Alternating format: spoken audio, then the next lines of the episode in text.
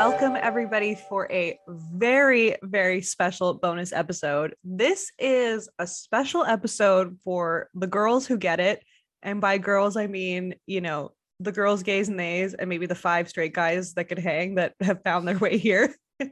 this is a special Mother's Day episode for people in the Dead Mom Club, for people that are close to someone who has lost someone, is losing someone, who is just curious to hear two people who have a very interesting perspective about this topic, or if you just simply have a very complicated relationship with this day for whatever reason.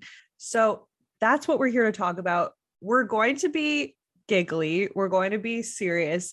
We know we contain multitudes here in this house. So if all of this sounds like your cup of tea, we're going to get into it. So I'm here with the lovely Meredith Lynch. Hi, Meredith. Hi, thank you for having me again.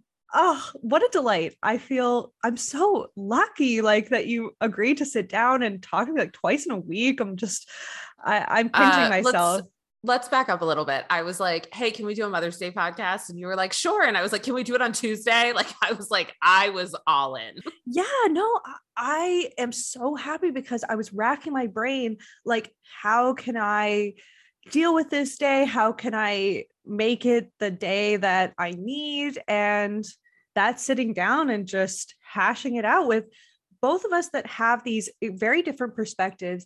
And yet, why I was drawn to the way that you talk about this topic is because even though we come from these very different backgrounds, we talk about it in a very similar way, which is to say, very matter of fact and with a lot of morbid humor.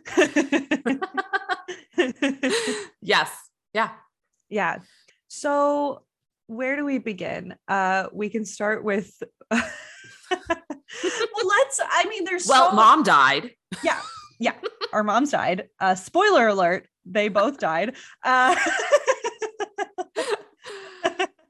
I mean, I, I, it, you know, it's interesting because I want to say, oh, let's begin with a very basic overview of our stories, but there, that's not really something so simple to bottle down, and yet there is a sort of, oh God, like an elevator pitch.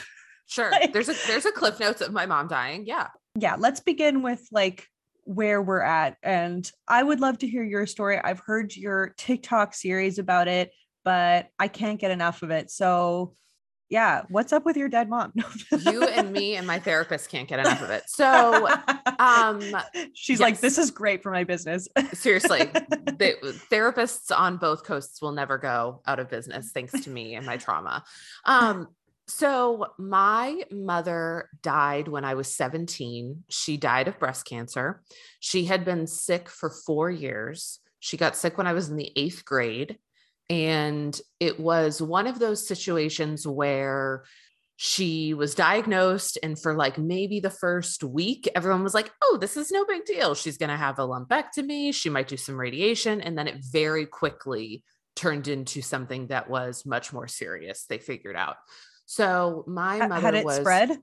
It had spread. It had metastasized to um, her lymphs and to her lymphs. Yeah. So they knew that um, she had a mastectomy, and they were able to find that. And very quickly after that, I mean, and you know, part of this is when you are so you know i'm 14 right? So i'm collecting information that i'm overhearing. I'm using i don't know ask jeeves. To really situate ourselves in what year it was. Does any wow that just really brought me back. Jeeves jeeves was your jeeves your was resource. like my palliative care person. Like it was you know because my mom was diagnosed in in 98 um so I don't even know if Jeeves was around yet, but I mean, like that is the time period in which this was mm-hmm. happening. So, um, you know, my hobbies were like fighting with people via away message by putting up Oasis lyrics. Like I was not a human being yet. Okay. Like I didn't have all the tools in the toolbox. My parents weren't telling me a lot of stuff. Um, I come from an Irish Catholic family, not so much in the sense of the religious practice, but very much culturally. Um, and a big part of being Irish Catholic, for better or worse, is that you don't talk about your feelings, you don't talk about what's really going on. There's a lot of, you know, conversations where children leave the room. There's a lot that's not said. And I'm the oldest of three girls. Um, and I have a really wonderful, wonderful father who I would say, um, uh, if you've ever seen Malcolm in the Middle, uh, Bryan Cranston's character, very similar to that, like a very fun, goofy, nice dad.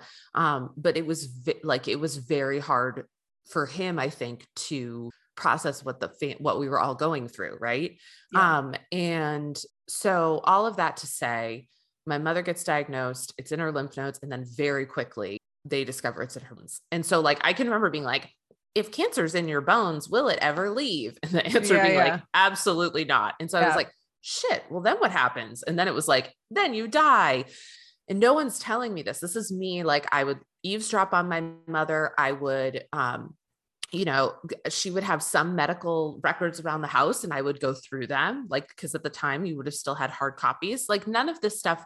I don't say this to be like, oh, I'm so proud that I was like Gladys Kravitzing my mother, but you have to understand that like no, no one was giving me the information, but the adults in my life were expecting me to act a certain way, right? Like your mother is sick, you have to, you know, and so it's like, okay, well, like how sick is mom, right? Because like yeah. I also need a poster board, okay? Um, like, and so anyway, I am a junior in high school when she dies. And one of the things that I did, um, that was quite impressive as I look back on it is that I didn't want anyone to know my mother was sick because I didn't want to be different. High school is already hard enough. I went to this Catholic high school where like everybody was exactly the same. You know, we all wore the same thing every day. Everybody kind of came from the same socioeconomic background. And on paper, I looked very similar to that. But at home, things were chaotic and crazy. And it would be like, oh, your mother's like in the hospital for like three more days to try to get her white blood cell counts up. And so, like, you know, that kind of stuff. I didn't want anyone to know that's what my home life was like because nobody wants to be different. Right. And then it all comes. Well, and also, so- it's hard enough to deal with this as a teenager, but you also probably don't want to deal with everyone else's teenage reactions to this, which. Right. Oh my God. I can't even begin to describe like and i'll share this one quick story. So when my mother was diagnosed i was in the eighth grade and i went to school that day and i like told a couple people and like i have a whole story about this on my tiktok but basically i told a couple people and then like midway through the day the like queen bee of our group of friends calls me over and she's like yeah this is done. You're not going to talk about your mom being sick. It's weird. It's attention seeking. Cancer's a family matter. You're done and so that was the moment where I was like, okay, this is what I'm going to do. I'm going to keep it a secret. And I remember I went home from school that day and I was like, Mom, are you going to lose your hair? And she was like, I don't know. And I was like, Well, if you do, you got to wear a wig. Like, I was just like, No one can know. This is weird. No one can know. Oh my God. The best part of this, though, that person is now an oncology nurse. Oh my God. How the, the like high school bully to nurse pipeline is so real. Like, I like to believe that she's like, making amends for being mean to me in, at lunch. No, like, but I, also, I have to believe that. Uh, maybe uh, my take is a little more sinister because I've met some horrible oncology nurses. I've also met some amazing ones, but like, of course, right? So, nurses tend to be either angelic, like incredible, some of the best people I know, and just so heroic, and some of the most like psychotic like MLM vibe kind of. Thing. Oh yeah. Oh totally. Oh for sure.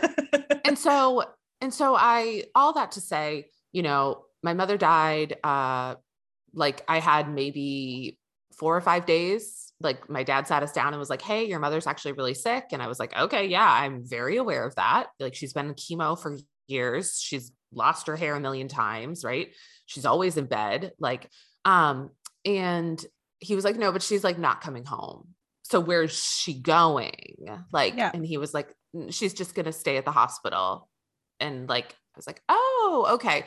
So anyway, um, I feel like I say that like such a dead mom kid. I'm like, so anyway. No, um, no, I so- know, but that's but that's why this is a special episode, is because people that don't aren't able to hang with that have left a long time ago. Oh, you're or they no, totally yeah. And and and that's how I talk about it. And I also think that might throw people off, but like I'm also like I have spent thousands of hours talking about this. I've had to bring it up in a job interview because I was looking, they were like, when they were like, why'd you move to Montreal?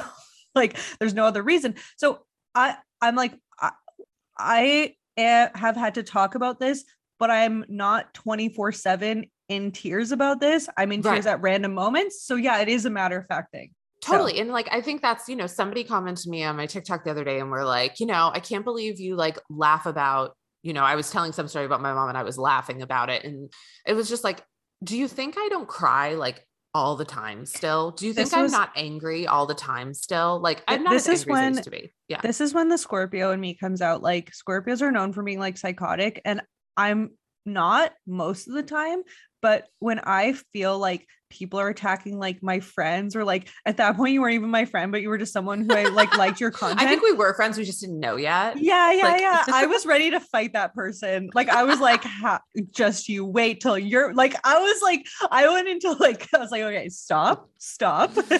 Back it up. I think I made one comment just being like, look, we all deal with this in our own way. Just let it. Yes. Let and it- I think that's when you told me you were part of the club and I was like, "Oh, I'm I'm digging this. Like as soon as I find out somebody's in the club, I'm like, it's a whole it's a whole new game. You're it's like, hey, let's hang out. Honestly, yeah. My favorite people are dead dead mom people, dead dad people, and so all this to say, like, so my mother dies, and you know she dies on like a Monday, and then on Tuesday, my dad's like, Do you want to go my back mom, to school? My, my, mom died on a Monday as well. And I remember that day being like, Oh, Mondays, am I right? Like, right. Like, you know, those Mondays, cra- like all, the world keeps going on, right? Like, yeah, you know, and so well, we and, ske- we actually scheduled it. So th- that's a whole other, I'll get into that in my own story. Oh, that's yeah yeah we, we scheduled I mean, it the day as a family which is a whole anyway i don't want to sorry this is your no no no no no no I, we're gonna i'm gonna can't wait to get into yours scheduling yeah, yeah. i love i love a good i love scheduling a down. Um so yeah so she dies and um and then um and and then uh things got even more chaotic because now it was this household of um a really really wonderful dad but like a guy who you know my dad worked. My mother was the primary caretaker. My mother had had like some part time jobs and stuff, but like she was the one, right? And she had been sick. So things had already been falling apart. But now things like really fell apart. And so I'm 17. I have these two younger sisters. One of them's 14, one of them's nine, and then our dad. And so it was just like, it was so like even when i think about it like it still seems like something that happened to a different family if that makes any sense. Like i'm like i can't believe that happened to my family. And i don't mean that like there are people who have things that happen to them that i look at them and i'm like oh my god they're so much worse or things like that. But when i look at what happened it almost seems like it happened to somebody else. I don't know one, if that makes sense. one thousand percent i always have these disassociative moments where i'm like i'm one of those people Right. I'm one of those people and I will I I'm sorry. I I I really want this to be your moment, but like so no, my no, mom go. I, no, my, let's my, let's keep going. My mom worked with dying people for 30 right. years. That was her job and she said every single patient she ever had said I didn't think this would happen to me. And that was like what was what she would say growing up all the time. She's like, "Look, these things happen to people and every single person's like, "Oh, but I didn't think it would happen to me." It's like I'm like, I'm one of, yeah, I'm one of, I keep thinking I'm one of those people. Right. Like, am I? And I sometimes I forget. I'm like, eh, wait, did I make this up? And right. Like, is this like a dream that I'm going to wake up from? And, and yeah. it's crazy to me because my mother's been gone for 20 years now. And I still once in a while can think that. I still once in a while can think like, you know, I remember after she died, like for the first year, I would just think like the door's going to open any minute and she's going to come in, like she's coming home from the gym like yeah. it's just it like she's coming back. She has to. I didn't even uh, and you know some people have left comments of like you know it's too bad you couldn't have enjoyed the last moments you had with your mother because you know the last time i saw my mother she thought we were going on vacation in a few days she made me make a packing list and it's like i didn't actually think she would die like i really didn't. Even though it had been told to me even though the social worker was in the hallway crying i didn't think she could actually go. Like i was like this is just gonna like she's just gonna come back and it's gonna be like oh my god it was like you know a scare whatever. Um and so all that to say you know after my mother died my um my dad did really do the best job that he could with the tools that he had. My dad lost his own parents at a young age. So I can't imagine how meta it must have been for him to then be raising kids on his own after he had had his own experience of early parent loss. His dad died when he was, I think, seven. So, and his mom died from cancer when he was pretty young too. So I can't imagine how hard that must have been. So the next 10 years of my life are like a blur. I like basically was just a hot mess. My house, our house was a hot mess. Um, I kind of like just feel like I floated around and like from bad relationship to bad relationship, like stupid habits, stupid coping mechanisms. Um, somehow I found a way to get through college and graduate college and get a job.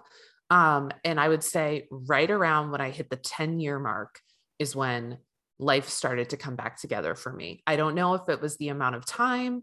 I don't know if it was just like where I was at in my life, but it really. But that would make was, you 24, which is kind of when you mm, really start. Little, 27. Or sorry, 27. Right. Oh, yeah. so 10- she dies at 17. Oh, no, no, sorry, no. Oh sorry. God. No, no, sorry. no, no. That's okay. Math. She dies when I'm 17. But 27 um, is is a turning point it is a turning point. Like, get your shit together or you're just going to be a mess. And that's kind of how I started to feel. And so I was just like, all right, I'm done. Like, no more like shit relationships. And I mean both friendships and, you know, romantic relationships. I was like, I'm done. Um, also, my dad got remarried then. And so I think that also, like, for me, that was in a way very healing because it was like, we, we do have to move forward. Like, we cannot live in the past. And, but the thing that you know happened in my household is that my mother died and it was chaos and this is kind of what I'll leave us with. My mother died and it was chaos, but nobody talked about the fact that my mother died. There was no like, oh my God, this is really hard. There was no, oh my God, you know, don't you miss mom? You know, if we brought up our mother, it was quickly shot down from not just my father, but from across like friends, family, whatever. Um, no one cleaned out her closet for like six years and her side of the room just sat like untouched. It was like she was coming home and me and i think that like really fucked with me right? Like and you know my sister was a little bit better at expressing to my dad like hey like i really miss mom and like his thing was kind of like well she's not here. And you know i know that was how he had to cope. Like how do you you know wake up every day and take care of your 10 year old daughter and you know all that kind of shit and without your wife that you thought you had this partner in like how do you survive? as an, so we as an irish catholic man right you just have to keep going right? Like my you know it would be like sports talk radio and a dunkin donuts cup of coffee and like everything and all this to say like i have an amazing relationship with my dad and we have been able to have we've had like maybe two real conversations about my mom dying but like that's not a lot, but it's something. Yeah. So that, and I love him and I have a great relationship with my sisters and we do talk about it. But I have found the most kinship I have found is with people who have been through this loss and, you know, are not part of my nuclear family because I can be the most honest with them. So that's yeah. where, so that's my dead mom. Yeah. Yeah. That's your, that's, that's the, the, the overview. Yeah. It's interesting for me before, even before all this happened, I have a pretty small family and I didn't always have the most functional close relationship with them. So my friends are my chosen family. They always sure. have been. And i have members of my family that are great. Um shout out aunt aunt loney if you're listening to this. Love you. Um but like yeah I, I i always had that really strong relationship with my friends. And that's something that um definitely carried me through this whole thing it's so amazing to hear your story for so many reasons and there's so many layers to it because like i said earlier the way that we conceptualize this whole thing is feels very similar in a very kindred mm-hmm. way of just mm-hmm. being like look just lay, just laying it all out there like look these are the facts this is where i was at and this is how i process things and the way that you talked about you know your your family not talking about it that's the type of attitude which motivated my mom to go into palliative care social work in the first place. Of course. Yeah. And so is, wait, tell me, tell me your mom's name. So Naomi. And actually, Naomi, oh my God, what a beautiful. And actually, this is just a special, this is for this special circle of people that are listening to this Rose is not my actual last name. Rose is my mom's middle name. And so that's why my whole TikTok account, I Mhm. started it to distract myself from my grief. I started it in November 2021. Yeah. So I'm a year and a half into the Dead Mom Club. So I started my TikTok six months ago. And I started it because I started in November of 2021. That month was my mom's first death anniversary, What I- day did your mom die? Because your birthday is November 3rd, uh, 23rd, 23rd. November okay. 23rd. Yeah. So 23rd. everybody was real nervous on my birthday. like being like, okay, are you gonna are we gonna have to deal with this crossover? double, double feature. yeah, yeah, yeah, yeah. Everyone's like, okay. Everyone was very twitchy that day. Uh no, she she she passed away on November 23rd, but her death anniversary was coming up. Mm. And I thought that's when I would get to have her funeral because she died in the height of COVID. We weren't allowed to gather. So we didn't get a Mhm. funeral. We thought we'd have it on the death anniversary and then we weren't able to because of COVID restrictions and there was still mm-hmm. some illness going on in my family and that made me feel quite frustrated. I also yeah. I also almost I had, was working a job I hated and I had done three interviews for a dream job and then didn't get it. And so Oh all my that God. happened that month. And so in my little 1950s depressing little office that I worked in at the time, I started just recording TikToks about the Kardashians as a, as an outlet for all of my excess energy and then it took off. And my my friend Sam who's often a co-host here, she always says your mom is is driving the ship here. She's steering this whole show. She she is behind all this oh, I pull- pulling- completely believe it. Yeah. pulling the strings because I've had this sort of dream taking of off doing this. Right. From this incredibly depressing circumstance. And there's no way I would have had the strength or the wherewithal to put myself out there in such an honest way if all this hadn't happened to me under these difficult circumstances. But once you've been through that type of thing, little Who things, it's like who gives a shit? Oh my Who- god, isn't it so amazing? Who gives a fuck? Yeah, I don't care at all. I'll I'll I'll let it all hang out there on a podcast or you know on some video where I'm sitting on the couch. I don't give a shit. You know what I did the other day, which I was like, this is I can't even believe I'm going to say this, but I just I, this is what I did the other day. Like one of the things after my mom died, before my mom died, I was very I wouldn't say I was quiet because I've always never been able to shut my fucking mouth up, but I was definitely not outspoken, if that makes sense, right? we were a teenager also. Yeah. Yeah, after my mom died, I was like, I give no shits. Like, I, I will call anyone out for anything. And I can remember feeling like that immediately. I was at the drugstore the other day and there was this woman in line and she was like so rude to the woman at the cash register because her coupons were expired. So they wouldn't take them. So she was screaming at them. So then I'm next in line. I'm like, oh my God, that woman was so mean. They're like, oh yeah, she comes in all the time and she always yells at us. She hates us, blah, blah, blah. So then I go out to the parking lot and she's there and she's got this like super nice Mercedes Benz and she's like pulling out of the parking lot and she I I look at her and she looks at me. Um I look at her and I just I just fucking flipped her off. just was like waving my middle finger. She's like, "What? What?" I'm like, "F you." Like like and you can edit that out, but like I was just like, No. that is me. That is part of like I would never be like that. And you know what? Like I shouldn't do that. I shouldn't do that because like no, how I do you know she doesn't have a gun, right? How do you know she's not going to run you over? But after your parent dies, you're like, I don't care. Like in a way, you're kind of like, and I don't, but it's like, so, so what? So what? Bring it on. I've already seen the worst. What else could be, right?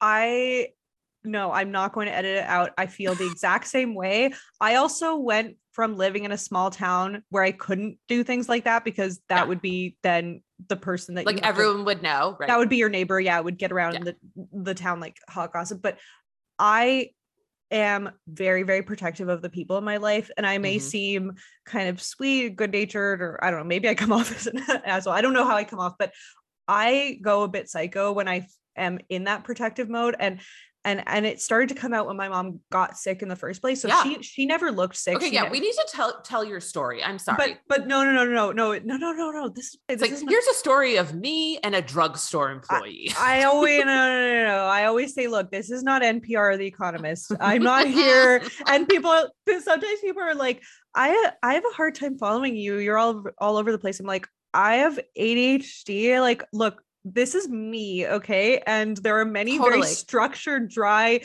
formulaic kind of podcasts.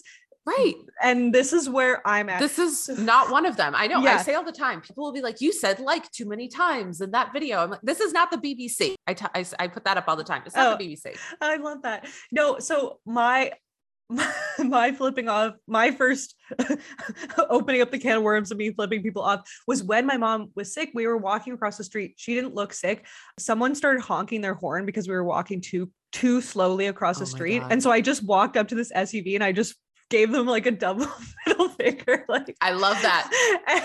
And- yeah. And then I just kept walking with my mom and like I love that. And you know, it's so funny because um until you have that like learned experience of having a sick parent. So my mother had cancer in her bones, right? So like she had a um handicap placard.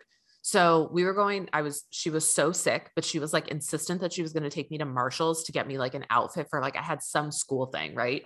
She, she was like, I'm taking you because that was like, you know, she didn't get to do a lot of the mom things as she got sicker. And we parked in the handicap spot and we go to go in and this woman and comes over to us and is like, excuse me, you parked in a handicap spot. And it's like the placard's there. You don't know what someone's going through, right? yeah. Like, and it's like, mind your fucking business. But like, and my mother was so mad. She did, was like, did she tell her? no, she didn't tell her shit. She said, she just said, fuck off. Oh, I oh and and we went inside but i could see i'll never forget like my mom was like she had tears in her eyes like as we walked through the marshalls because you know she didn't want to have to be that way. But then i think when she died i became the fuck off right? Like who else Yeah. was going to do it? Who was going to protect me? Who was going to protect my family? So i see like the, I, I i with that story you told to me is so similar. It's like Yeah. who do we protect how do we protect them when they can't protect themselves right? Yeah. Oh yeah.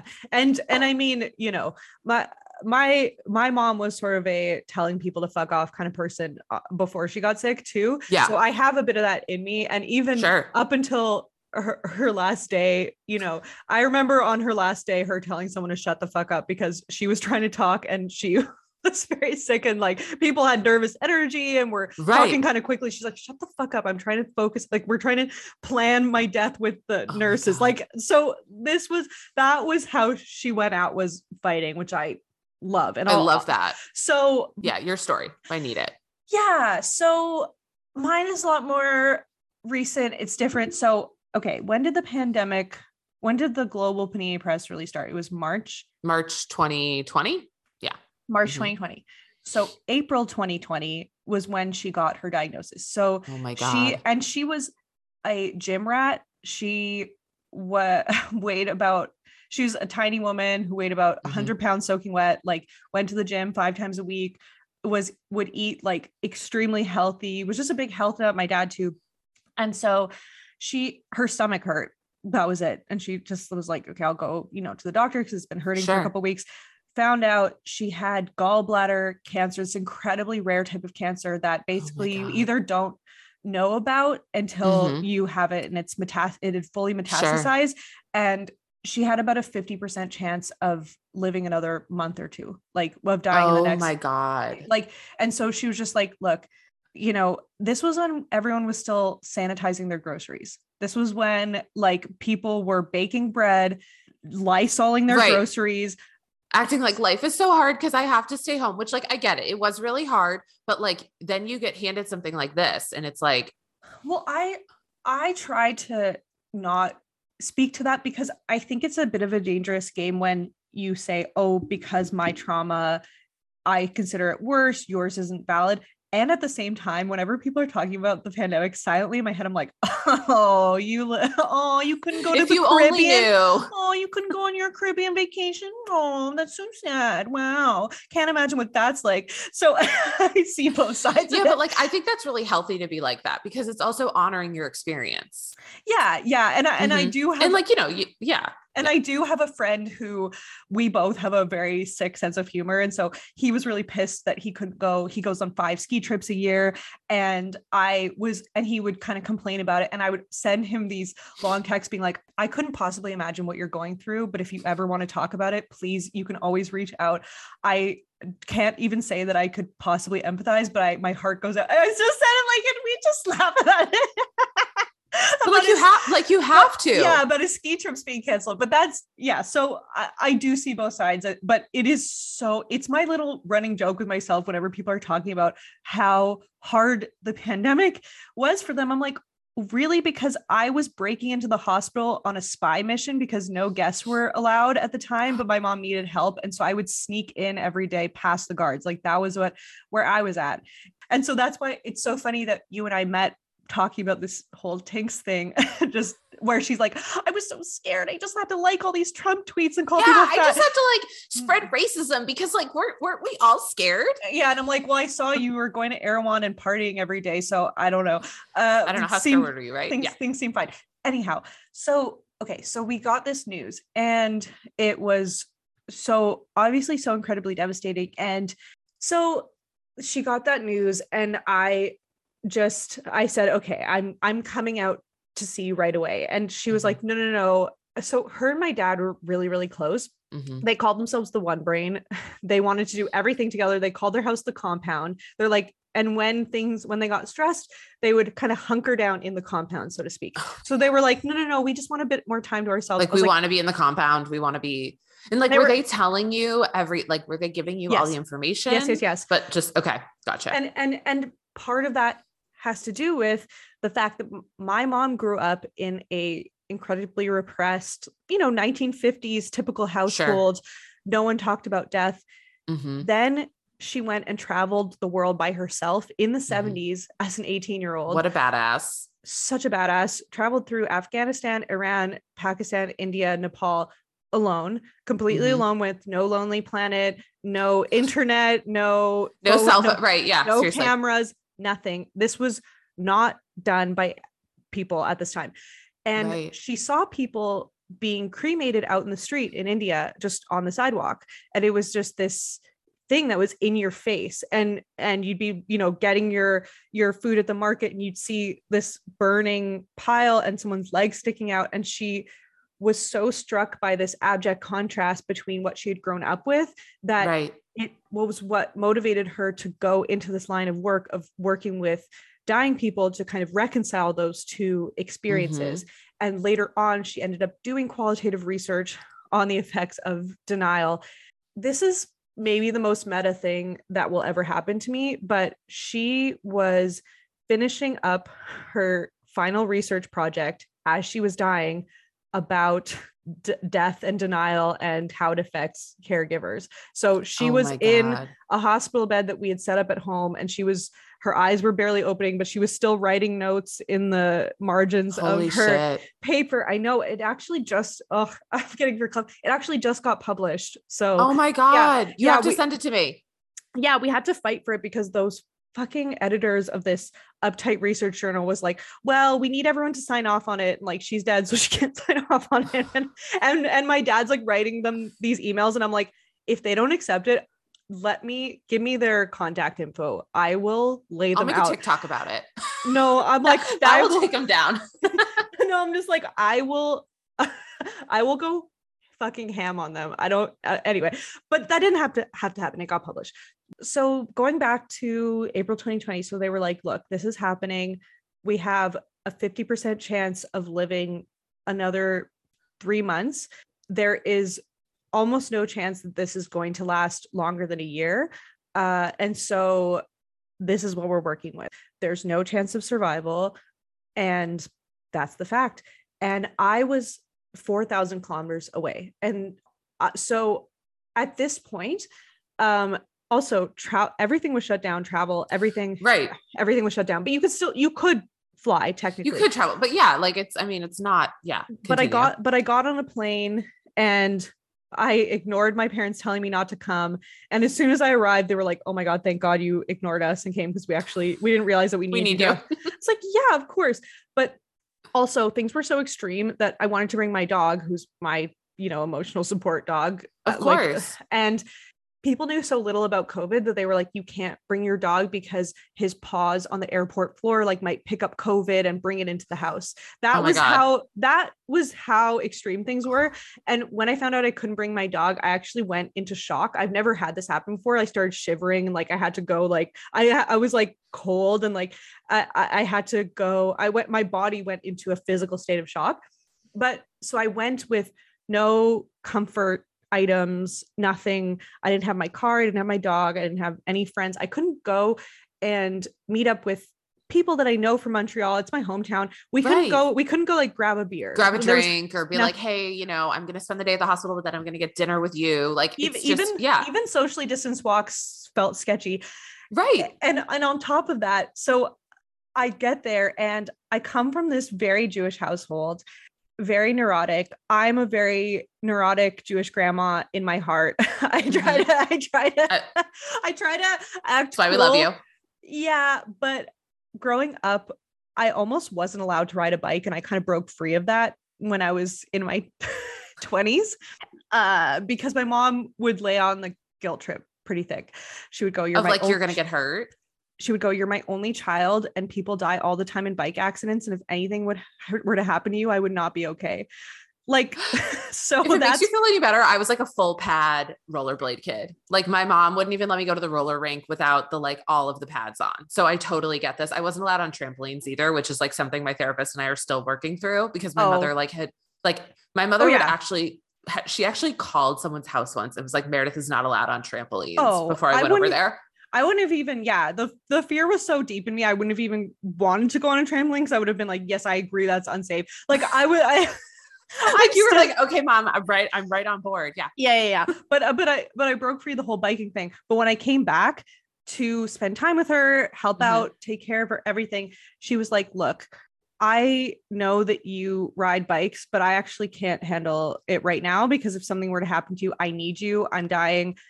I you can't ride a bike. What do you say to that? You can't be like, no, fuck you, mom.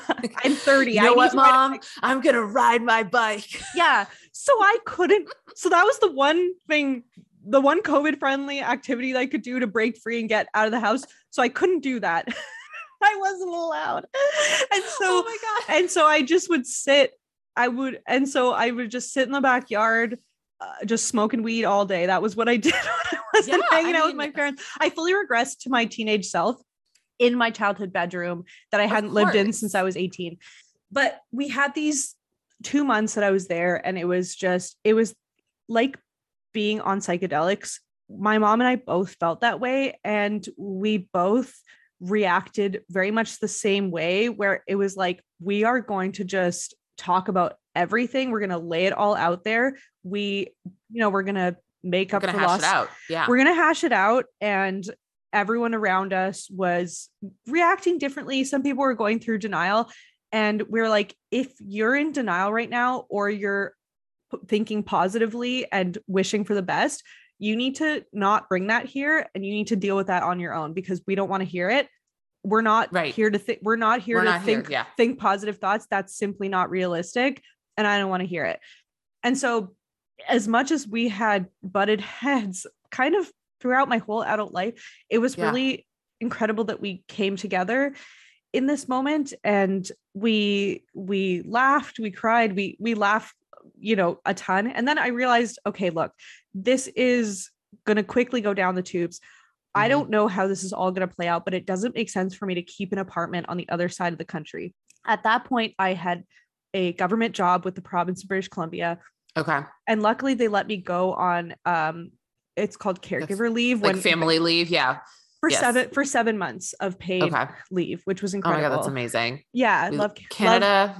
You're amazing. Also, it was for the Canadian government weed store, which is just the most Canadian, The most Canadian thing ever. the most Canadian thing. My paid government leave for my weed store job. Yeah, uh, we love we love Canada. Uh, so, so I decided, okay, I'm here. I need my dog. I need my car, and I'm Mhm. paying for this apartment. But I I'm gonna even if my mom dies, which she will imminently, I still need to kind of hang out and just see. I just need to be in Montreal. Like how my- how is this going to play out? Right. Even fam- after she's gone. Yeah, my whole Yeah. family's there. And Mhm. so I flew back. I packed up my life. I got rid of my apartment. I sold most of my things. And the only things that I really kept were what I could fit in my Subaru with me and my 80 pound dog. So that took up a decent amount of the Subaru. Yeah. And so anything else that I could fit was what I kept.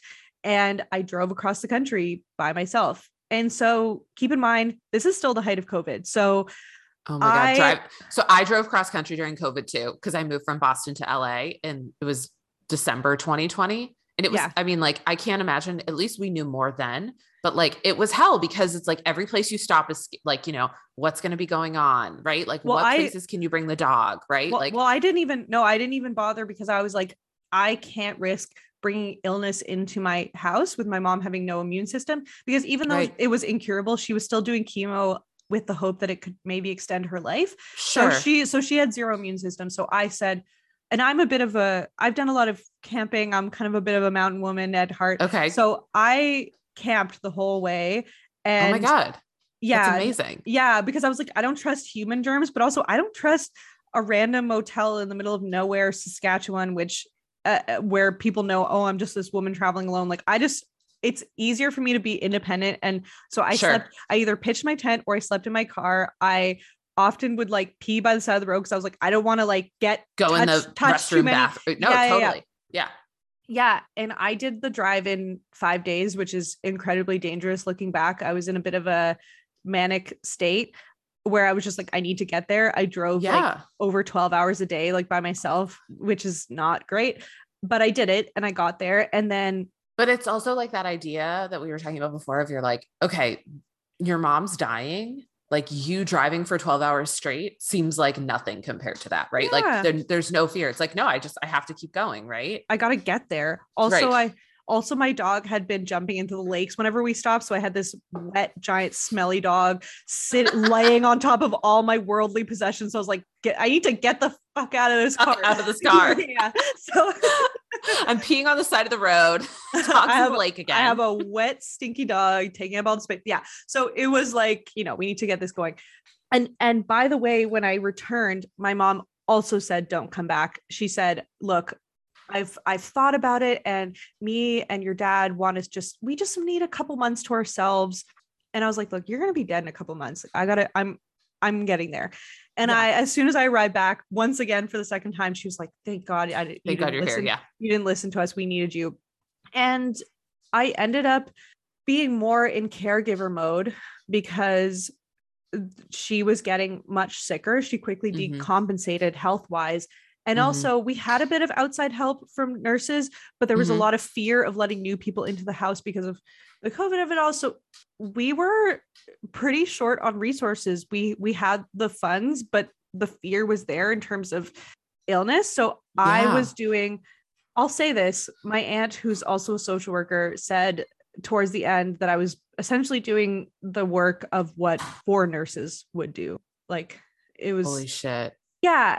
And so that's what we were doing. And and and i wouldn't do it any other way but it was like i was very exhausted and hmm it was sort of bizarre because we knew we were sort of reaching the end and it was october at this point and it was Okay. like october's was when things got really precarious and it was sort of like Mhm. okay any day now it ended up being november but this was halloween Mm-hmm. and so it was so comedy of the absurd to be wondering every day if today was going to be my mom's last day, walking around and every yard has tombstones, bones sticking out, like RIP de- skeletons hanging from everywhere. And I was like, what is what is my what is my life and at the same time once my mom got her diagnosis immediately she said we're activating MAID and MAID is medically assisted dying okay. which is available in canada In If- Canada. Okay. if- like if- in the in all of Canada? Yeah. Like Yeah. okay. Cause like in in the US, it's like state to state. no it's all of Can- it's yeah. all of canada That's Um, awesome. it's it's available if you qualify for it so uh, Sure. you, ha- you have to basically like prove that you're like, "I'm dying. dying." Yeah, yeah Yeah. but the thing about my mom is she was a zero bullshit lady like she was like she was so powerful i mean imagine someone who was Who has motivated worked in this? Right. Yeah. who's who- worked in this, but who was Yep. motivated to just tootle around Afghanistan by themselves when they were 18. Like that's the type of right. my was tough as nails. And she was like, look, as soon as she found out she was dying, she's like, let's get MAID set up and we'll just Right. have it there. Worst case, like I don't want to say worst case scenario, No, but no, it's no. like it's there. It's there But- for us. It's there as like, yeah. because the thing is, you you stop qualifying for MAID if they find that you are mentally incapable of Mhm. understanding Of what you're going through. decision. So we all decided we're going to activate it as soon as we see any hint of any sort of cognitive decline Mhm. because we want you to be able to call the shot. Mhm. And the nurses and the doctors were so freaked out by this, by her being like, okay, she looked totally fine. And we we just got this news. She's like, okay, well, let's get made up. They were like, whoa, whoa, whoa, whoa, whoa. Whoa, whoa. And they, were, and they were turning to us. They're like, well, we need to, your, what, what is your family? And I was like, whoa, whoa, whoa. We all support this. Look, yes. this is going to happen. So let's Right. like, let's do this on our own terms. I had times, you know, of fighting the nurses on this and, and trying to talk to them about this. I was like, well, look, my mom's dying. And they were like, no, don't say that. I'm like, what do you mean? Don't say that, Linda? She is dying. Like, this is what's happening. Let's plan around this. So Right. I, in that way, I'm very much my mom's child. And yes.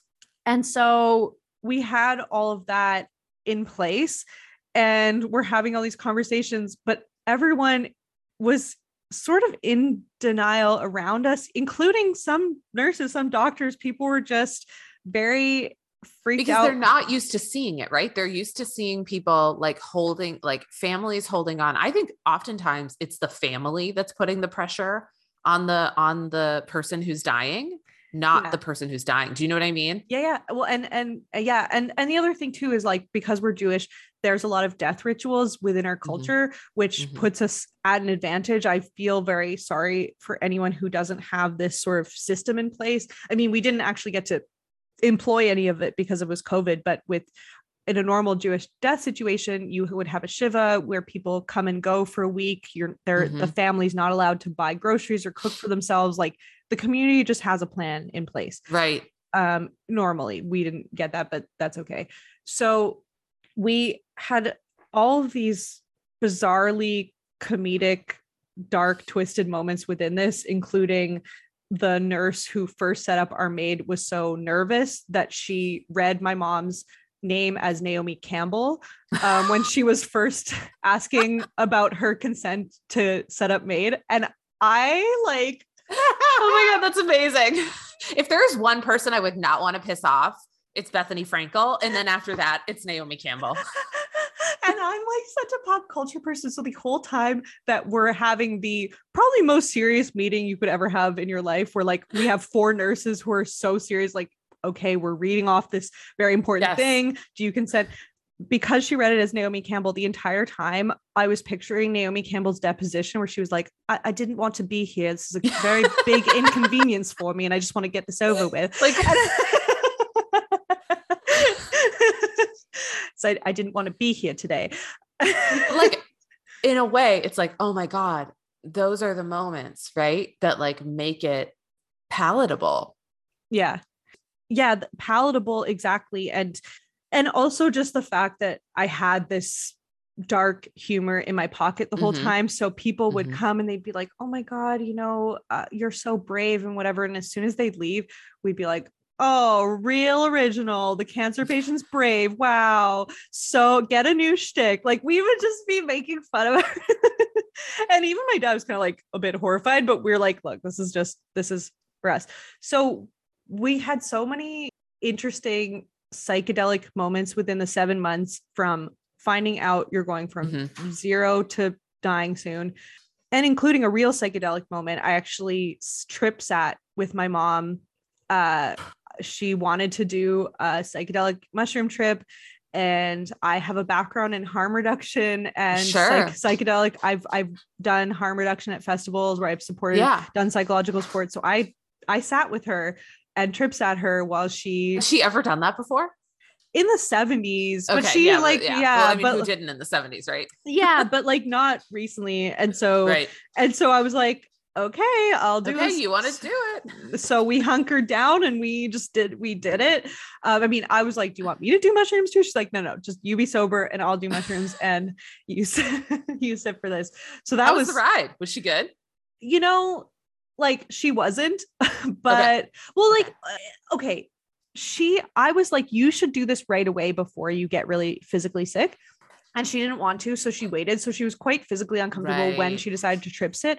And the thing Yeah. is, I was like so careful. I was giving mm-hmm. her, I made this, I make this tea and I mm-hmm. do it with I make this whole herbal concoction with mm-hmm. ginger and coriander and all these nice stomach happy things and very gentle. And I gave her a little bit. I'm like, look, give you a little bit at a time. And the whole time for uh, for two hours, she's like, look, this is not doing uh, uh, this isn't happening. Not- this isn't yeah, doing yeah. anything. And then she kept turning to me. She's like, I'm not getting what I want out of today. I was like, Mom, okay, I have been so shockingly conscious with you. I'm just gonna give you, I've given you one cup. I'm gonna give you Yeah. one additional cup. This is gonna be double a dose. I'm gonna now leave this in your hands because for two hours you've been like, wha- Right. like let's get this going. Yeah. And so I'm like, all right, you want to send it? Look, Here we you go. Let's kick it up a notch. Here you go. Yeah. And then she just like sat back and was very overwhelmed. Mhm. And and it was a lot of like just kind of quiet. uh, But I felt like that was what needed to happen. I feel like it was a big release. Yeah. And we had a lot of really good talks about it after. And and I I remember thinking beforehand she was feeling really guilty because she was like, I'm doing this to you. To And- you, yeah. And I was like, I I would feel probably the same way if I was in your position, but obviously I don't But I don't way. interpret it that way. Yeah, totally. And then after it felt a bit more like we're in this together. Like Mhm. and so so yeah, so we um we played out the next couple months. It was both a blur and also she was journaling the whole thing. I was actually recording interviews with us Oh together, God. Which is interesting. And then we decided at a certain point things were really going downhill and and she Mhm. got a, a touch confused, which we were like, how have you you've been so pumped full of like morphine and meds and you weigh like nothing. How this does not happen earlier? But she's just Right. a very tough lady. Mhm. And we got to make a playlist, and this t- really tells you something about my mom. One of the songs that we made for her like made playlist was yeah. uh not ready to make nice by the dixie chicks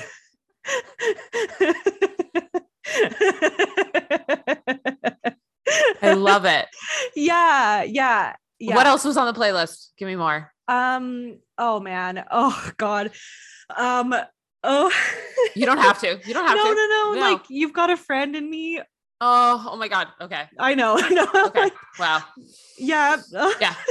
like the rest this is why i'm kind of telling like if anyone is like i think if anyone's gotten this far they probably kind of know what's up like they kind of understand why we, we talk about things the way we talk about but the reason why i'm like talking about um more of like the funny stories is because that's sometimes more healing for me and then to just do this whole purely crying episode and whatever but Totally. there, but but but at the same time, no, there's this Quebecois band, um, Les Cowboys Fringants, and one of the Mhm. songs was like, um, like just about holding your head high even as you Mhm. go down, like, Mhm. e- and and it's about someone who's dying, but they're they're holding their head high, and so it's just it was stuff like that, and but like at the same time. You know, we had this beautiful playlist, but my mom is still just like, you know, when people are interrupting her, she's like, shut the fuck up. Like, we're trying to focus on like this whole thing. like just un- unrelentingly savage. like she's not going to stop being her right i remember when my mother was dying um liz uh liz taylor had married uh no liza minnelli had married this, uh, this guy david Gest which was like this huge thing and liz taylor and michael jackson had been the bridal party and my mother was like obsessed with it. Like she was obsessed with the pictures which were insane. Um and like she's actively dying and she's obsessed with the celebrity wedding which i feel like says so much about who i am too. Yeah. and also Brittany and Justin had broken up and my mother was obsessed with that too. And so we had Oh. all the magazines. We were like reading to her constantly from them. So it's sort of like you know a lot of times people sort of leave this world the way that they functioned in this world right? Like my mom loves celebrity gossip. Your mom you know was tough was as able to- nails. yeah exactly. Yeah. Yeah yeah and and yeah i mean oh god pop culture is such a beautiful escape to all of this and Oh it's God, definitely it? my coping mechanism. I mean i was at this point i was dealing with it by being one of the only millennials on tiktok and everyone was like what the what's wrong with you um are you 14 and i'm like no this is actually a great app and now more yeah people are- like i'm having the time of my life on here which is like one of the most important ways that I was dealing with this news was being on TikTok, which no one understood, which is why it's so funny now that I am on TikTok and have that's you are TikTok now. I am TikTok. Watch out, Tinx. Just kidding. um, but you leave this world the way you come in. And that's something mm-hmm. that we were talking about, I think, before we started recording was that people become saints as people remember them and talk about them. And I want to talk about things more honestly. And I know that's what my mom would want mm-hmm. is to mm-hmm. just be real, just be fucking real right. about things. And even I remember asking her, like, what do you want your funeral to be like? She's like, I don't give a fuck. I'm not going to be there. I was like, okay. Like, noted. I'm like, I thought, I'm like, well, do you want me to like scatter your ashes somewhere? He's like, why do what do I care? No, I don't care. Do whatever you want with them. I'm like, okay. I thought you were gonna send me on some beautiful mission to Nepal to the Himalayas. She's like, no, what do I, what do I care? Do whatever you want. I'm but like, like this feels very on brand for her. Very, right? very on brand, very on brand. Yeah, yeah. and so it's part of why I'm just so straight up about it. But so when your mom though, I have to ask you this. When your mom was yeah. like doing the what do you, you call it MAID and medical assistance in dying is the acronym but did you tell people yes like uh, this is what we're doing oh yeah yeah well we were very yeah i because it was so shockingly sudden and because mm-hmm. from the moment of her diagnosis it was basically like you've gone from just someone whose stomach hurts to now any moment you could die like any yeah. day we have no time to spare whatsoever. So yeah. that's why i was like if you want to think positively about this and you want to have hope do not talk to me about it. And i totally respect that if that's what you want your experience to be but like do, write it in your journal like don't talk to me right. about it. You know there were some there was some business that wasn't able to be dealt with but we didn't have time. There was so little energy and it's such a quick and aggressive illness. Like my mom didn't didn't sugarcoat anything ever in life mm-hmm. and and she said look this is going to be short and nasty like mm-hmm. that was her how she described it and i was like okay okay okay yeah yeah. Okay. And so I don't know. I, I would ask my mom's a couple times. I asked my mom, you know, are, are you dying? And she would say, no, I'm not dying. No one's taking me away from my kids. I can't do it. Like I'm not, I'm not going anywhere. And so I think because she said that, I thought because of the role that mothers play, I was like, if my mom mm-hmm. says that, if she says I can't go on the trampoline, I can't go on the trampoline. If she tells me she's not dying, she's not dying. Even yeah. if Ask Jeeves says otherwise, she's telling me she's going to be here. And so, like, I guess to me, when I hear your story, I'm like, I think if had I been your age when this happened, if I, had I been older, had I not had these much younger sisters, I think my mom would have been more like that. But I'm like, uh, you know, it it really is like what what phase are you at in your life? what do you think that people are able to handle? What are you able to handle? It's a very interesting thing. You know, I remember you saying that you're part of some early mother loss groups. And I think that, you know, all of our parents are going to die. Uh, that's why people don't like hearing about this partly is because it makes right. them think about their own mortality. Their own mortality. yeah. Their parents mm-hmm. dying, which everyone is scared of on some level. And whatever age your parents die, is its own unique experience i've realized. Right. so like for me i'm like i'm 30 so some people are like oh but you're too young. I'm like am i? Like I, I, don't know. I mean kind of but if sort of it's not like you know for for my friends who lost their parents like as a child or in their teens i'm like that is young. Like to me that's young. Mm-hmm. and i am an adult but it is a bit earlier than we'd anticipated. But so i joined a, a group that was like for people who lost their parents in their 20s and 30s and it was just like yeah. this is our experience. And for people who lost their their parents as a child that's its own experience. Mm-hmm. i mean it has to do with brain development right? And yeah. i always think i have i hate to say this but i'm just going to say it. I actually think in a lot of ways it would be so much harder to lose my mother now than it was when i was 17 like sometimes i'm like good god i was so lucky because at 17 you're like still so self-centered yeah. Like, and you almost can't even believe it's happening to you.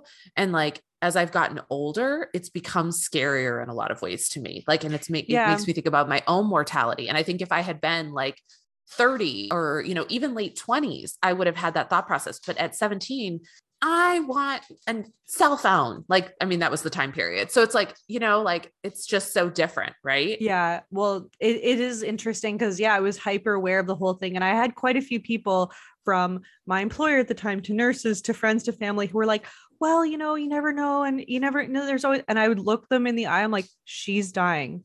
Okay. Yeah. That's what you need to understand. Like, do you get it? And if you don't, like, don't talk to me about it. So it was, it's, mm-hmm. it's, it was interesting.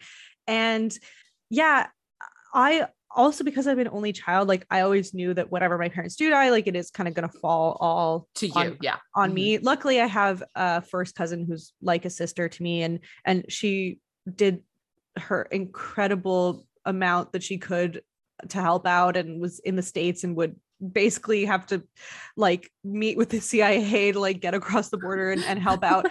Luckily, but like a lot of the time it, it was just me alone with my parents and because my dad was having a hard time dealing with it he was a bit more aloof. My mom was in physical pain so i couldn't really touch her that much.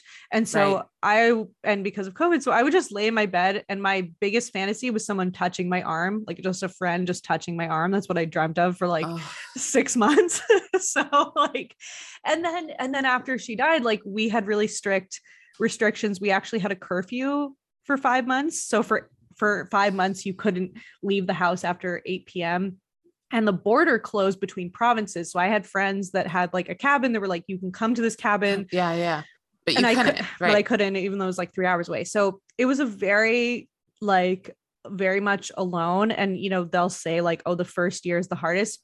And for me all of those first milestones so like first mother's day first holiday first birthday was alone done like fully alone. I definitely would think that this would be as hard as it could be. Although now, because my life changed so quickly, I'm like, right. I never know, you know, like, right. Like you don't know what you, it's so stupid to say you don't know what you don't know, but like, it's sort of like the devil you don't know. Right. Yeah. Like I have two sisters and I love them, but we can't, we don't really connect a lot about my mom dying. And, you know, even though there was no COVID when my mom died, no one hugged me. When my, oh. when I found out my mom died, my, my a family member opened the door to my room and was like, it was like three o'clock in the morning, and they were like, "Hey," because my dad had stayed at the hospital that night. Nobody told me. Like, I think they knew she was going to die that night, but I didn't. And so they opened my do- the door to my room and said, "Your mom just passed away." And I was like, "Okay, thank you." Like they were like, "I'm very sorry," and I was like, "Me too." And then they left and then the next morning my dad was home um, and he was sleeping in my sister's bunk bed because my youngest sister was insisting on sleeping in my mother's room which then continued to happen for for quite for years. My dad would sleep in my sister's bunk bed and i would sleep in and my sister would sleep in my mom's room right? Like i'm telling you like it was chaos. It was like so strange. And so I, you know, my dad's in the bunk bed and I open the door and he's like, Hey, I'm really sorry. And I'm like, Me too. And he's like, I'm going to rest a little longer. No hugs, nothing. No one touched me. So it's like, even without COVID, like, wow. I know. And I mean, like, probably like that next day somebody hugged me or whatever. But like when I found out, no, there was no, and like, you know, I, I can sit there and say, I didn't hug my sisters when I saw them in the morning. Yeah. So anyway. Oh, and and what is that? I, I, are you like a touchy feely person? Like, are you a huggy person or no? Because I'm no. I'm like I call like people, my friends call me like a koala. Like I will go for like the deepest hug. I always want this like back crushing hug. So I love that for you. I want to be that. I always say that my memoir is going to be called Not a Hugger. Um, ah. And I think a big part of that is because my mom died. So like my mom was very much a like give me a, you know like a hugger and give mm-hmm. her a mm-hmm. kiss goodnight every night and give her a kiss before school and like you know um and you know my dad I'm not even I love him so much. He has tried to shake my hand before on holidays like, like at the end of like Christmas, like when I'm leaving after a couple of days, he's like, "It's been great having you here." I'm like, "You have to give me a hug." Warm regards. My, my stepmom's amazing because she's like, she's like, she's she's trying. She's like, "Okay, let's uh, let's all give each other hugs" because she's a hugger. Um, but yeah, I think once my mother was gone, she was the one who fulfilled that need in our household. And then after that, I was like, I'm just shutting. I'm just like, I don't want to hug people. I don't want to, like, to me, hugging in my family, hugging, I think meant vulnerability. And we weren't going to do that anymore because my mother was gone. So yeah. does that Yeah, Yeah. yeah, no, totally. And like, you know, if there's anyone listening to this who hasn't lost a parent, uh, who is just, you know, who has gotten this far in the episode, like, I will say, it's like going to war. You never know what your reaction is going to be until Mhm. you've gone through it. And there's Mhm. nothing about your character currently that can fully lay out what we, you will actually. If you had told me you're going to go from having like two healthy parents to like a dying one in a global pandemic and the other kind of can't really handle anything so you kind of have to handle it yourself mostly uh, can you do it i would say no and i did it uh, Mhm. You're I doing did, it. I, I did a thing. I did a thing. It's called losing a parent. yeah could I, i, think it's allowed to say I did a thing for that. i did a right? thing yeah yeah could can i fight can i literally uh puff my chest up and fight the hospital security guards who are trying to not let me in i remember this one security guard he's this big guy you know security guard Mhm. type of type of man and it was him and another guy and three nurses. There was this whole commotion because i needed to get in and i needed to help my mom. She needed someone with her at all times. I needed to get in and hospitals don't have the capacity to have someone with you at all times. There's someone there every couple hours checking on you at, kind of at best. And because i'm my mother's child she has had this thing called the death stare where she was pint sized but it looked like she could turn people to stone she would turn this I mean, how else could she have survived that? I grew up with her as a teenager. She was like, work on your death stare. Show me your best death stare. Like, do it when, do it when you feel uncomfortable. If someone's talking to you, like, turn them to stone with like one look. And I didn't really fully give them the death stare because that's something to say, like, get away from me. But Right. I, I looked these security guards in the eyes and these nurses who were like in this big, like, no, no, no, lady, you can't clipboards. And, uh, and I was like, I need this time. And you need to let me through. You're going to put me on the list as an exception. And I remember the security guard just being like, I, I am so sorry. I hate my job. I don't want to do this. I'm so sorry. And I was like, look, I understand you're just doing your job. I totally get it. You need, you're going to put me on the list. Okay. And they were like, okay, just silently like, we don't want to deal with this woman anymore. And clearly she's going to back down.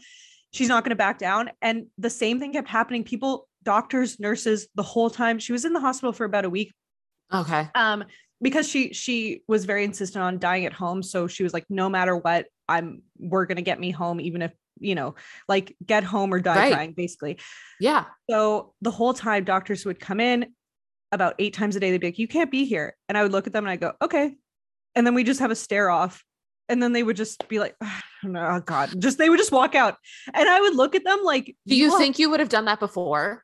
Like, let's say your mom had like a broken leg and like she was like, uh, do you think you would have been the same way? Because I feel like it's like when it comes to mortality, this switch goes off in you. Um, it's tough to say, but I I'm very good in emergencies. I- Yeah. and I always have been. And like part Mhm. of being pretty neurodivergent, so like Mhm. um lots of like ADHD and depression and that type of stuff. Yeah. I I if you told me that I have to do my dishes, I will kind of fall apart a bit and I'm I can see my dirty dishes within view while recording this episode. That seems too overwhelming to me yes. but but going into an emergency and standing up to these security guards feels very much in my wheelhouse. right. And I think that's actually funny that you say that because I remember in the very beginning of COVID, I felt um I I'm not gonna I'm not like, oh, I liked it. But something about crisis is very comforting for me since I grew up in a lot of chaos and crisis. Same. So chaos is like something that I yeah, and I seek it out sometimes. I have to be really careful. And that's like, you know, crappy relationships or, you know what I mean? Being same, drawn to same. people oh, who Oh, yeah. have drama. And so it's like, but that's because that is what's familiar to me. And that was what felt, even though it wasn't safe, that's what, what familiarity can feel safe. Can you imagine going through COVID as someone who's never experienced trauma or has no mental illness? I'm like, oh babe, like you guys had it the hardest. You're they're like, I don't know what's going on. Like, yeah. So funny you say that because like when people have been having a really hard time and like I get this, I feel this too. There's this whole thing around like I can't believe I have to do the holidays like without my family. I can't do it. I can't do it. And for me, I'm like I do every day of my life without like the most important person in my life.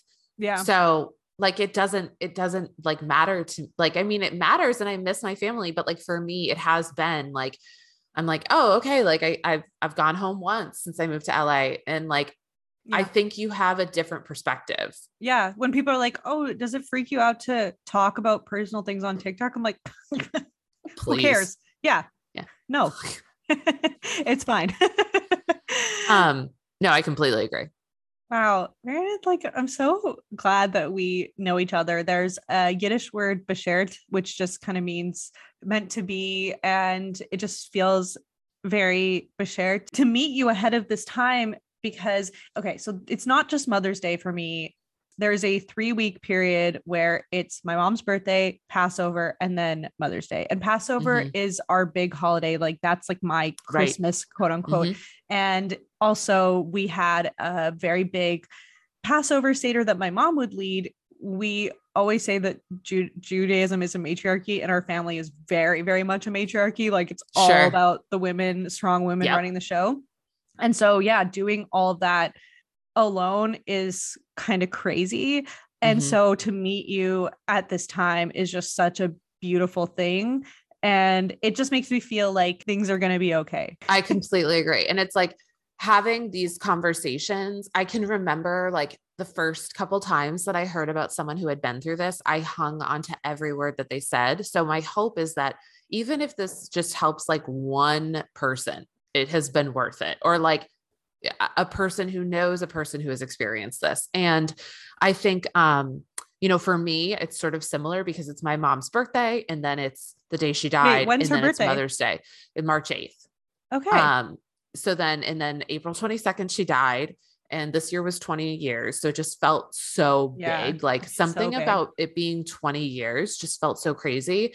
And then it's Mother's Day. And it's like, I love it in a way because it's like we just, it's like we just get them all over with, right? Rip the band-aid off. Right. Yeah. We just Boom, do boom, this three-month period. And I always feel my body responding in different ways. And it's, you know, I have to be really careful with my energy and I have to, you know, I, I've got 20 years on this, but I still feel like I'm never going to graduate from this program. It's not AA, but it feels the same way, right? Like I'm Oh, never, I'm never, yeah. I'm always going to have to be So well said. working through it. So, yeah. So well said. Yeah. And and you know, it's so unbelievably hard to explain how difficult it is. And within that, there's also these beautiful moments. So for me, this time last year, here's where I was at. I finally just said to my government job, uh, after seven months of of paid leave, and then they gave me another seven months of unpaid God. leave. Thank bless. we love Canada. bless BC cannabis stores owned by the province of British Columbia.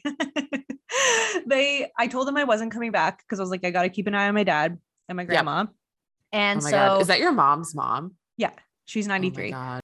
So she's she's a real warrior. She swims every day, by the way, every day of the week. She's incredible. So love it. We're a little mermaid. we really are a matriarchy of like very tough women. So we, but this time last year, I had just given up my job. Right Mhm. after my mom died, I made the very smart decision to trauma bond and start dating a new person. Oh, and oh, I love that for you. yeah, it was Yeah. it went really well. No, just kidding. It actually didn't go well. He turns out he was in a manic episode. He was in a hypomanic episode, so slightly manic but not fully recognizable. So he was like, "I love you, move in with me." And I was like living with my dad, fighting with him. I was like, "Yeah, I had nowhere to go to. I couldn't even yeah. cafes weren't even open. I couldn't just go and have a fucking coffee at a coffee shop. So I was like, yeah, that sounds great. And he's like, I'll pay for everything. Like, you know, I've never felt this way before, all these things. So I moved in with him not long after my mom died. Then he crashed and broke up with me. Um, and so I moved back in with my dad and I couldn't feel my grief for a couple months. I think because I was Mhm. trying to be so stoic, even though we were being really honest. My mom Mhm. was so guilty that I- she's she kept saying you gave up your life to take care of me and I was like this is not no life is as it Right. happens. But I did Yeah. I did want to put on a bit of a brave face. I was like I will deal with this later. Yeah. Later came after I got dumped and I had a friend being like okay no offense but you seem more upset about being dumped by this random guy that you had a fling with than your mom dying. And I was like that's when I realized this is the catalyst that's unlocking my grief. I wasn't able to feel it. Totally. And also it is a little, you do have a little more control over it, right? Like there is a little more, like this person's not dead, right? Yeah, yeah. Like- well, a breakup is like in your face. You're Right. it's, it's a slap in the face. It it really hurts, but then you get over it. But Right. what you when your mom dies, you will deal with it for the rest of your That's life, and you'll be Mhm. driving somewhere and have some random moment where you're like, oh, like crying over some Right. sight. Is that saw- Randy Newman on the radio again? God yeah. damn it. Yeah. Um, oh, yes. fuck, is this song coming on of this place? Yeah, that that sort of thing. So I just moved back in with my dad. I had no job, no place to live. All of my friends were on the other side of the country being like, Have you lost your mind? Like, come, we'll take care of you. We'll be with you. You're all alone there. And I was just like, I feel like I just need to stay in Montreal. Yeah. I can't explain, I just can't fully explain it. And that was a real rock bottom. And then six months later, I started posting to TikTok, and not that my life solved itself or got perfect, but a lot of dreams are coming true in a very magical way. And it's very lovely and unexpected. Aw. I know. You know, it's so weird to say that, but I was actually talking about somebody else the other day. I'm like, TikTok changed my life, which like sounds so stupid. Like it sounds like the dumbest thing in the world, It's but not, it's true. it's it a mag- changed my life. I see it as a portal. Yeah. I feel like, and like how, like how would we have met? Right. And like I'm, We wouldn't have. How would I've had how would I've met? How would I've gotten this podcast that really is just an excuse for me to talk to cool people that I find interesting that I have no other excuse to Right. sit down and chat with. Yeah. And and that for me, what got me through my mom's illness was thinking my life changed in one day. In one day, I was normal. I had two healthy parents. Mhm. Um, and in one day, it was like you're gonna have one dead parent, you're gonna have an elderly parent who doesn't really know how to function on their own. Mhm. Uh, that's gonna be a reality very soon. And so I thought, okay, just as soon as everything changed and what feels like my whole life went down the toilet, just Mhm. as quickly it can change for the better. And so Right. and so and so I thought this even before my mom died. I said the year after my mom dies is going to be the year of miracles. And I Mhm. just kept saying that. I'm like getting, Yeah. I'm like, I kept saying that over and over. It's going to be the year of miracles because everything was ruined in a day. So just as quickly, magical things can all can happen. Yeah. It also gives you this idea of hope, this idea of possibility, right? yeah yeah and i also around three weeks before i started my tiktok i met a lovely new person who is now you know my first healthy relationship thank god like this poor man toughs out every single podcast of me talking Friend of the about- pod. friend, friend of the pod who hears me talking about Khloe Kardashian for about two hours a week. Uh, this is the thing. Grief is this very weird thing that comes at you when you least suspect it. And this time, actually, Mother's Day of last year, I logged out of every social media account the week Mhm. before. I Mhm. turned off my phone. I did everything I could to not deal with Mother's Day Yep. and i i'll have people that will find out the news for the first time and then they Mhm. are obviously in a very sad place and they want to talk about it Mhm. but i'm like i'm thinking about what my tv show that i want to go home and watch right now in this moment so i know Right. you want to have a moment with me i don't want to have a moment with you like Right. and and if i want to be talking about my grief and then suddenly switch sharply to talking about Khloe Kardashian like that's also part of it you know what i mean Well, it's so funny you say that because one on one of my, I think it was, oh, it was the Tink, Tinx Fig Newton gate, which like I preface with the fact that like this is unhinged, but I'm gonna say it. yeah yeah There was a creator who's like actually pretty big, and she commented on it, and she was like, "Kim, people are dying," and so I wrote back to her and I was like, "Hey, I just want to let you know, like." Two videos before this, I did like a whole video about my mom dying and grief and how it manifests itself in me and blah, blah, blah. And I was like, and so like I do this too. And I was like, so like, please don't go there with me. And she wrote back and she was like, yeah, I know. Uh, I saw that or something, you know. Um, I just thought this clip fit. And I was like, I wrote back and I said, you know, I think it's hard. And then I'm like, why am I doing this? But like, I think it's hard because like I I share pe- with people like my grief. And then I get people who write back and are like, that's not the right way to grieve, or, you know, whatever. And then I, and then I'll have people say, like, just stick to talking about celebrities. And then I talk about celebrities and people are like, talk about more serious things. And I'm like, you know what? I'm just going to do whatever the fuck I want. I'm just going to yell into the void however I want. And if you don't like it, keep scrolling. Do you know how many Um, people I want to guilt trip when people tell me all the time, I, oh, I have no life because all I talk about is celebrities. And I want to be like, do you know what? I'm actually taking a little break from my grief from the fact that I've been a caregiver and I gave up my whole life and sold all my plants and drove across the country to deal with this. So I actually know that there's more serious things and this is my outlet, you fucking asshole. I want to say Oh that all the time, but I'm like, no, I won't give them say it fully the time. say it people do that to me all the time and it's like you know what no like i've fucking been there i've been in the trenches and you know Yeah. i have um there's this woman that i know who's uh you know she she's a i don't know lmft um her name's claire bidwell smith and she said something to me once that like really changed my life which was when everybody puts their shit on the table they take their own shit back because you don't know what people are carrying and Yeah. once you hear it like you're not going to want that exactly like at one point i you know i had alluded to that my mom's dead and i had someone ask me on a live are are you going to talk about your grief story and i was like i have no problem sharing my grief story but i know that it evokes very strong reactions in people and Mhm. one of those is sympathy and i've just had a saturation point that i've reached in terms of receiving sympathy and so i'm just simply not doing it because i i don't want Don't you that feel though like sympathy is kind of the easy reaction? Well, it's the reaction in a society that has given people zero tools in dealing with this. So Mhm. I understand why people get uncomfortable or weird or want to change this the topic because there's no framework for talking about this. There's no Mhm. emotional guide for how to deal with this and that was why my mom did her research was Right. talk, talking about families that had no way of dealing with this but were in the trenches and then Mhm. because of everyone's denial how that made it worse and more challenging Right. and and and everything Your mom so- would have had a field day at my house, huh? That's the house she grew up in. And so she so oh my god she did poetry about death. This was before long long before she was dying. She did Yeah. qualitative research and poetry about her people that she would interview that were in denial. And her first big project was called sh- like sh- like with a like shushing Yeah. sh- and it was so it was like sh- dot dot dot like about shushing people up who are trying to talk about death. And so Mhm. Uh, so so wild and so meta and like you know i just i want to just go back for a second to my Yeah. first mother's day which was Oh, uh, yeah, with- yeah. in the club which was last year so i had cut myself off from the outside world i'm Right, like i'm just Right. watching No reality shows media. Yep. mhm.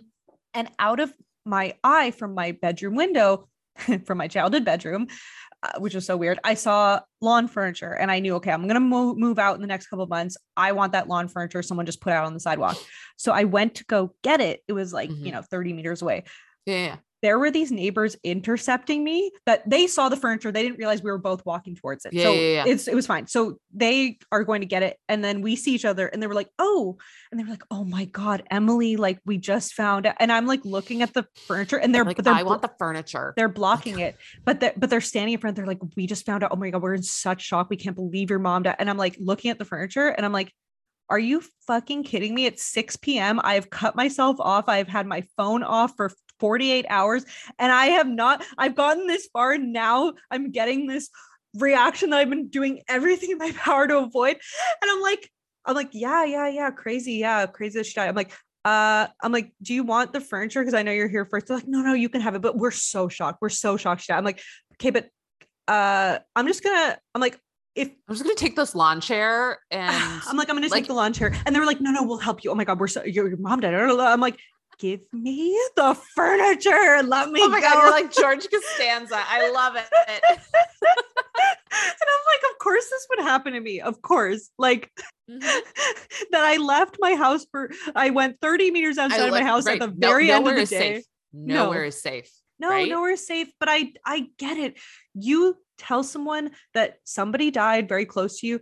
What are they supposed to do? Laugh or have a flippant reaction? No, they're they're gonna be either very serious or get weird or whatever. And and that is because we don't have the capacity to deal with this as a society. And so and you also don't not everybody but sometimes you don't know what somebody else has been through with grief right like sometimes i'll end up talking to someone they'll be like i you know i have this friend who it's actually a friend's mom and i'd known her for years and then maybe you know five years after my mom died i said to her like what happened to your dad and she was like oh he died when i was 17 i'm like i've known you like my whole life you're one of my mother's closest friends and I never knew that your dad died. Yeah. And now like everything makes so much more sense. yeah. But it's like th- like you just don't know cuz I think a lot of times when you tell somebody it's triggering maybe their own grief experience. So here's my question for you.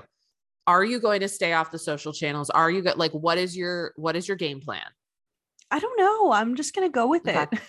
I don't really have a plan, I think, because maybe because things are so new for me, and also mm-hmm. because this is the second Mother's Day without my mom, but also the first one I've had where the world is actually open.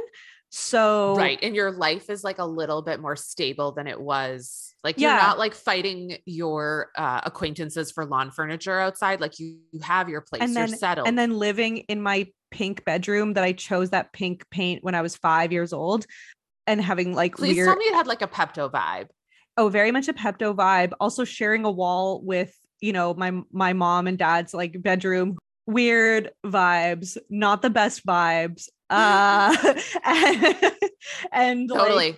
and so yeah so i don't know if i'm gonna want to wake up and just Mhm. smoke weed all day or cry or just have a fun day or whatever i've been getting my nails done on sad days that's how i've been dealing with things generally so maybe i'll do that as my redneck friend says i will play it by beer No, fair enough. And I think that's really good. Like last year, you thought, okay, I can't do any of these things. And Yeah. now you're learning sort of like, okay, well, like maybe I can. And I will say this about social media. A lot of people have a really hard time with social media around Mother's Day, self included.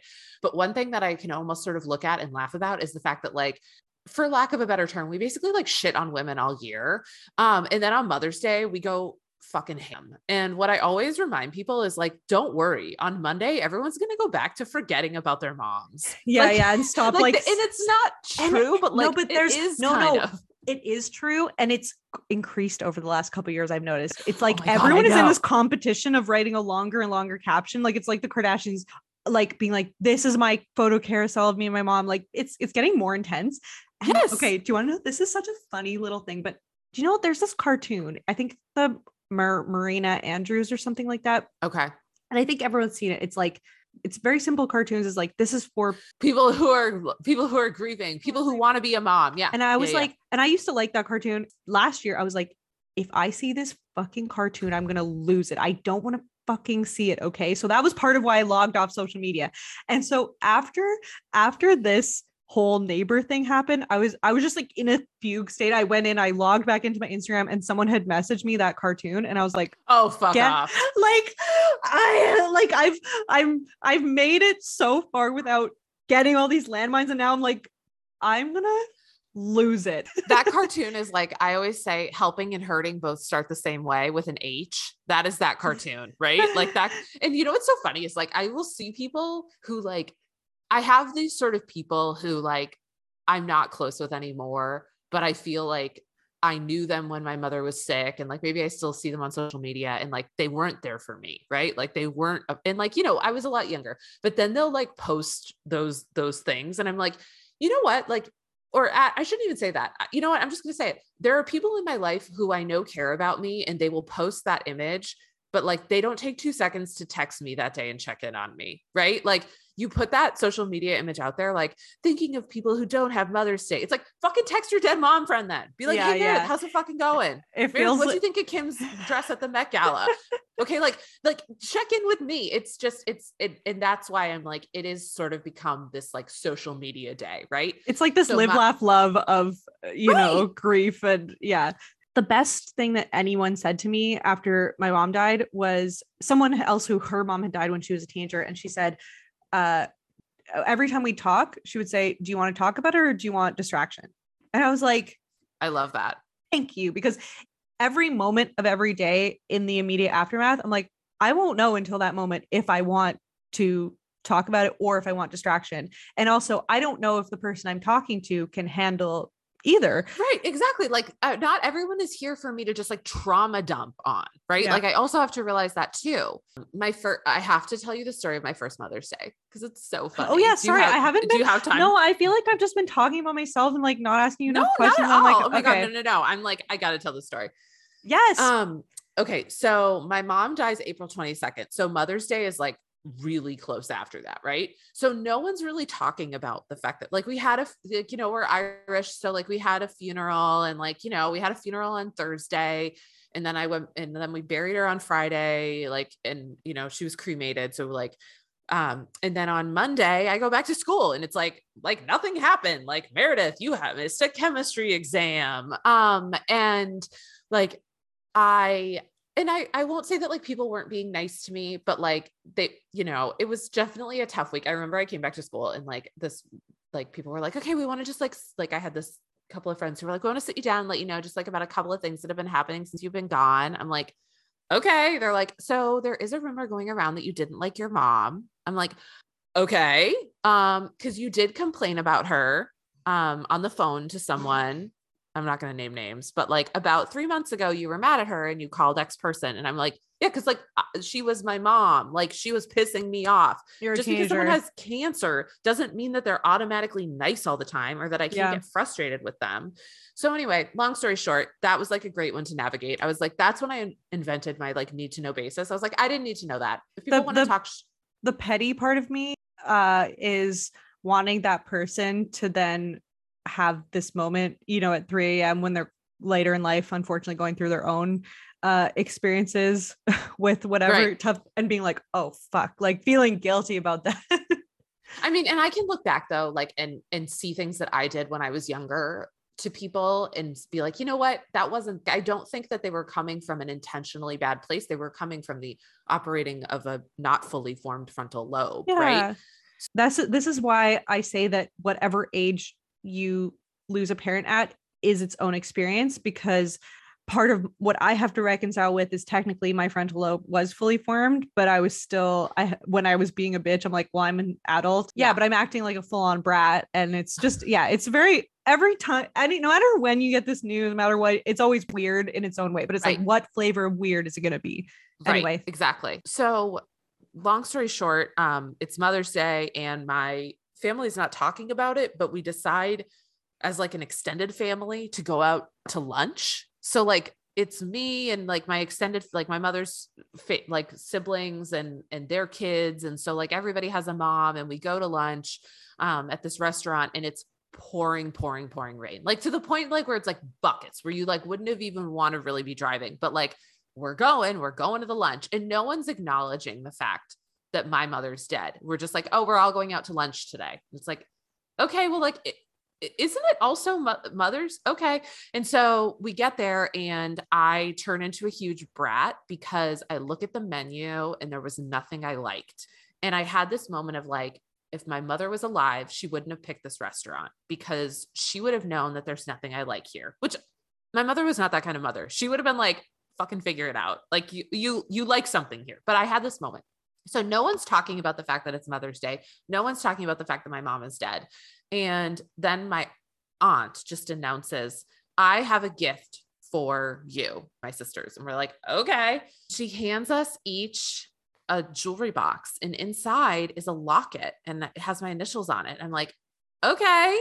And so then she's like, open it up. I'm like, okay. So like it's the whole extended family. We're all at the table. Everyone's watching me. I open it up, and inside is like pieces of hair. I'm like, what is this? oh no She's like, that's your mother's hair. It's in the locket. I'm like, what? What? She's like, it's your mom's hair. I cut it off right uh, before they took her, before they took her body. She had just a little bit of hair because she had like been growing and losing it from chemo. And so, like, I'm at this table at this restaurant. It's pouring rain. No one's talking about the fact that it's Mother's Day. There's all these other nice families out, and like, you know, they're whatever. And I'm holding this necklace with my dead mom's hair in it. And like, I know the intent was good. Like, it was, but then it's just like, oh, okay. Thank you for that. And so, like, and then I, it's like, what, Holy what do I do with it? shit right? And it's been it's been like three weeks okay? And no one's talking about it at home. So it's like what am i supposed to do? So anyway um that was my first mother's day. My god. Oh my god. Oh my fucking god. Yeah you have these moments that are so unbelievably macabre in their own way that it's just those are the moments that's like yeah that's what keeps our therapists booked and busy right exactly and like i know that the intent was good but like also like my sister was nine like she opens up this locket with like her dead mom's hair. And Like maybe for her it was easier because it's and like your aunt's of, like, dealing with it in, in her own way. in her own way. Yeah. So Yeah. anyway, um, that was my first Mother's Day. And I have to say they've only gotten better since then. I really mean that because I really believe that it doesn't get better, it doesn't get easier, but you get better at it. And so now I find for me, this is this is a me thing. It's good for me to have a plan for Mother's Day. And that plan can be anything of like, I'm gonna go to Marshall's, I'm gonna go, you know, for a walk, I'm gonna mm-hmm. whatever. Like I just need to do something. I need to Yeah. move my body, I need to get out of myself. I maybe go on social media. I maybe don't. Like I just Yeah. have to I have to ride the day. Yeah, uh, you have to do whatever exactly whatever feels good to you in that moment. And if you have a whole plan of what you're gonna do, and then wake up that day and feel different, scrap it. Just do whatever Totally. the fuck you want. This has been so good. This has been so fantastic. I have to go to LA. I really just I gotta go. We need you. We need you. I you need- would the vibe, your vibes would be welcomed here. Did you know that growing up, people thought I was from California constantly? And oh, I when I first saw your Instagram, not your TikTok, your Instagram, I was like, oh, she must live in LA. and and all the time people in Montreal would be like, Where are you from? I'm like, I'm from here. They're like, No, where'd you live before this? I'm like, I've never left Here. Montreal. Heaven. yeah. Sorry, I'm not a rude French person like everyone else. I love them. I love them, but like, Totally. but they're like smoking cigs and just like cursing people out. It's like it's kind of like a bit of a New Yorky vibe with a Sure. European twist to it. Uh, but yeah. Um, yeah, I no, I've got to go to LA. Meredith, I I have to have you back on the pod, but this was such a special, special episode. I'm so glad we got to do this. I'm so glad we did it too. I feel like we should do one for Father's Day and bring like a, a dead dad kid on or something. And we can To- like ask all our dead dad questions. Well, my my guiding force to all this is Heather McMahan. She's my favorite podcaster Mhm. and my favorite comedian. And she launched her whole career in the depths of despair after her dad died, living with her mom, being like joking about her rock bottom. And so Yeah. my my dream, the only reason why I want any level of fame is so that I can be big enough that I am able to meet Heather McMahan and I love that for you. everyone thinks they're her best fr- or thinks that she's their best friend in their mind because she's just that type of person. type of like relatable. Yeah. Mhm. but I'm like, no, for real though. For me, But like I actually am her best friend. yeah, Like, yeah, she doesn't yeah. know it yet. Um, so, so yeah, no, we should. Do, when is Father's Day? It, it happened before Mother's Day. When? June. Oh, it's in June. Okay. It's in June. Yeah. My- Dads my- and grads. Well my my parents actually never let us celebrate either of these days growing up because they took a very big stand against what they call bullshit hallmark holidays they said we refuse to be part of this capitalist ploy to get us to buy things so we never even celebrated this. Okay, we barely did Mother's Day, and we would always ask our mom, like, this I feel like is so indicative of who my mother was. I'd be like, What do you want for Mother's Day? She'd say, My children to not fight all day. that was her biggest thing, which, like, there was no chance of that happening. So, um, all I can do is give you a shitty uh, Instagram photo now. A hundred percent and i'll have to have you back on the pod but I would be thrilled. I would be honored. you know, I am with you on if this just helps one person, then I am so happy to be able to put this out there. And for anyone listening who has gotten anything positive about this, I just want to thank you for coming and hanging out with us on this very, very wild and special week. And yeah, thank you so much, Meredith.